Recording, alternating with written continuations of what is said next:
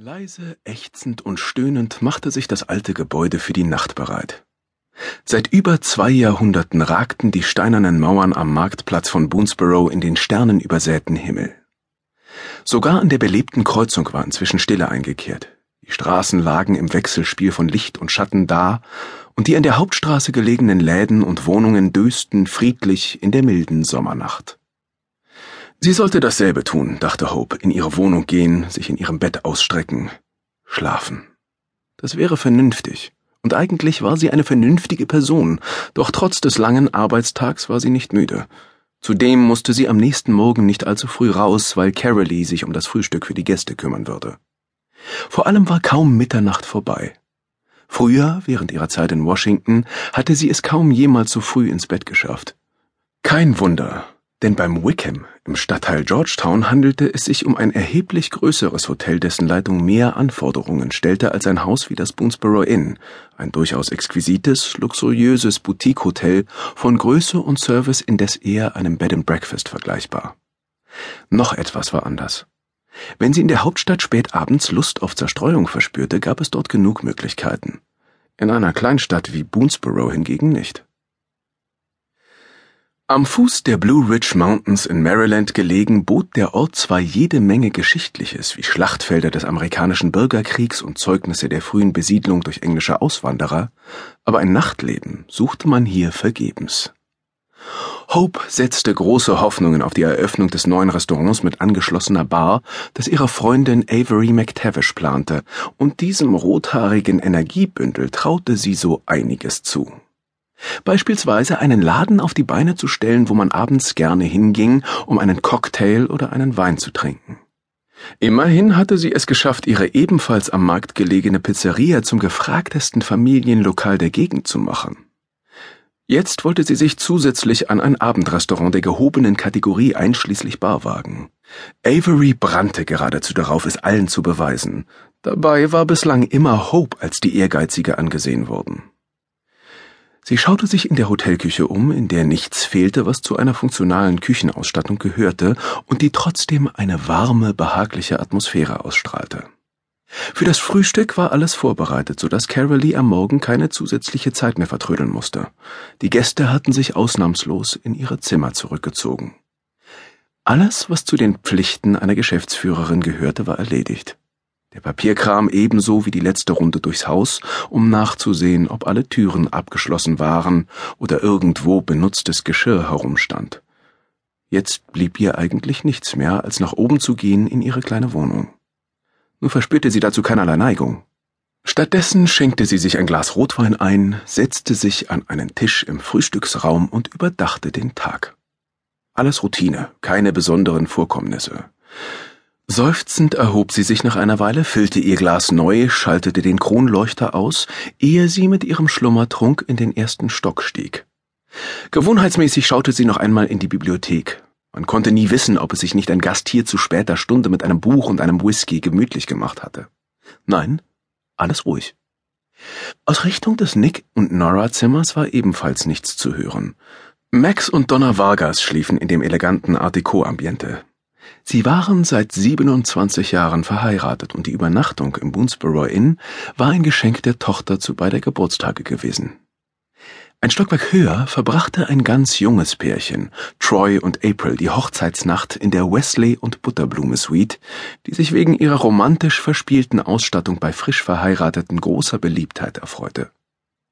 Hope zog die Balkontür auf und trat in die Dunkelheit hinaus. Ihr Weinglas in der Hand lehnte sie sich ans Geländer der breiten, hölzernen Veranda und warf einen Blick über den Marktplatz auf die Wohnung, die direkt über dem Vesta lag. Sie war unbewohnt, seit Avery bei Owen wohnte, und Hope vermisste es bisweilen, einfach mal kurz über die Straße zu gehen und bei der Freundin vorbeizuschauen. Auf einen kleinen Schwatz oder abends zum Ausgang des Tages auf einen Schluck Wein. Trotzdem fand sie es richtig, wie es jetzt war.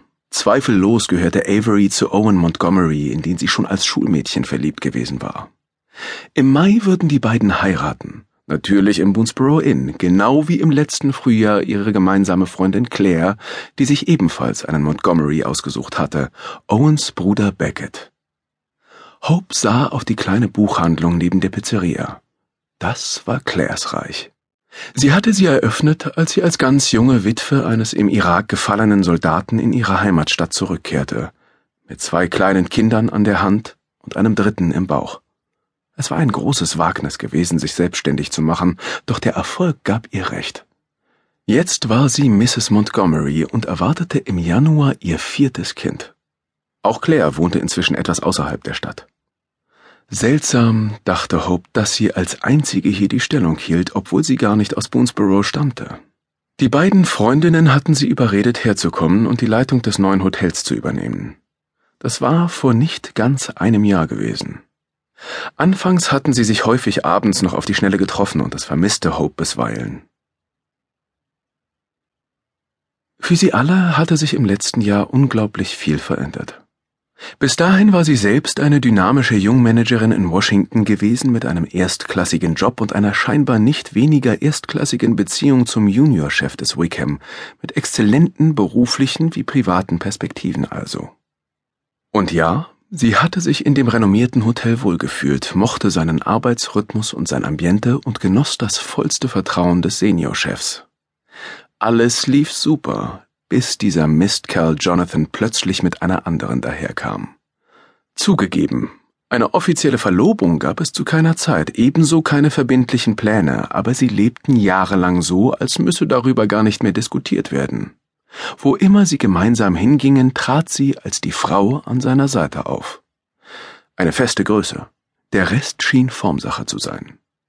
Und dennoch war da bereits während der letzten Monate ihres Zusammenseins eine andere Frau, obwohl entweder Hope nach wie vor regelmäßig in seinem Bett schlief oder er in ihrem. Ein verwöhntes Luxusgirl der Ostküstenaristokratie, das gar nicht auf die Idee käme, man könnte sich seinen Lebensunterhalt selbst verdienen.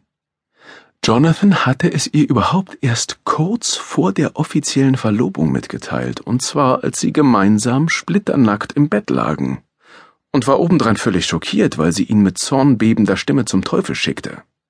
Er schien davon auszugehen, dass es mit ihnen einfach so weiterging, nur dass sie jetzt die heimliche Geliebte spielen müsste.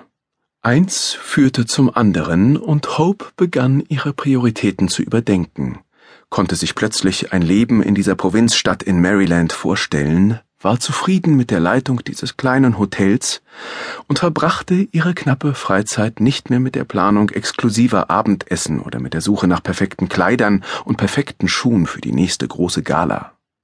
Fehlten ihr all diese Dinge? Die Boutiquen und die Restaurants, die wunderbaren hohen Räume und die von Blumenbeeten gesäumte Terrasse des Stadthauses aus dem 19. Jahrhundert, in dem sie gewohnt hatte? vermisste sie den Glanz, den die Ausrichtung großer Bankette und Empfänge für politische Größen oder andere bedeutende Persönlichkeiten des öffentlichen Lebens mit sich brachte? Manchmal schon, musste sie zugeben. Doch bei weitem nicht so oft oder in dem Maße, wie sie anfangs befürchtet hatte. Zu groß war die Erleichterung, all die unschönen Begleitumstände der letzten Zeit in Georgetown hinter sich lassen zu können. Überdies hatte sie mittlerweile festgestellt, dass sie sich in Boonesborough nicht nur zufrieden, sondern glücklich fühlte.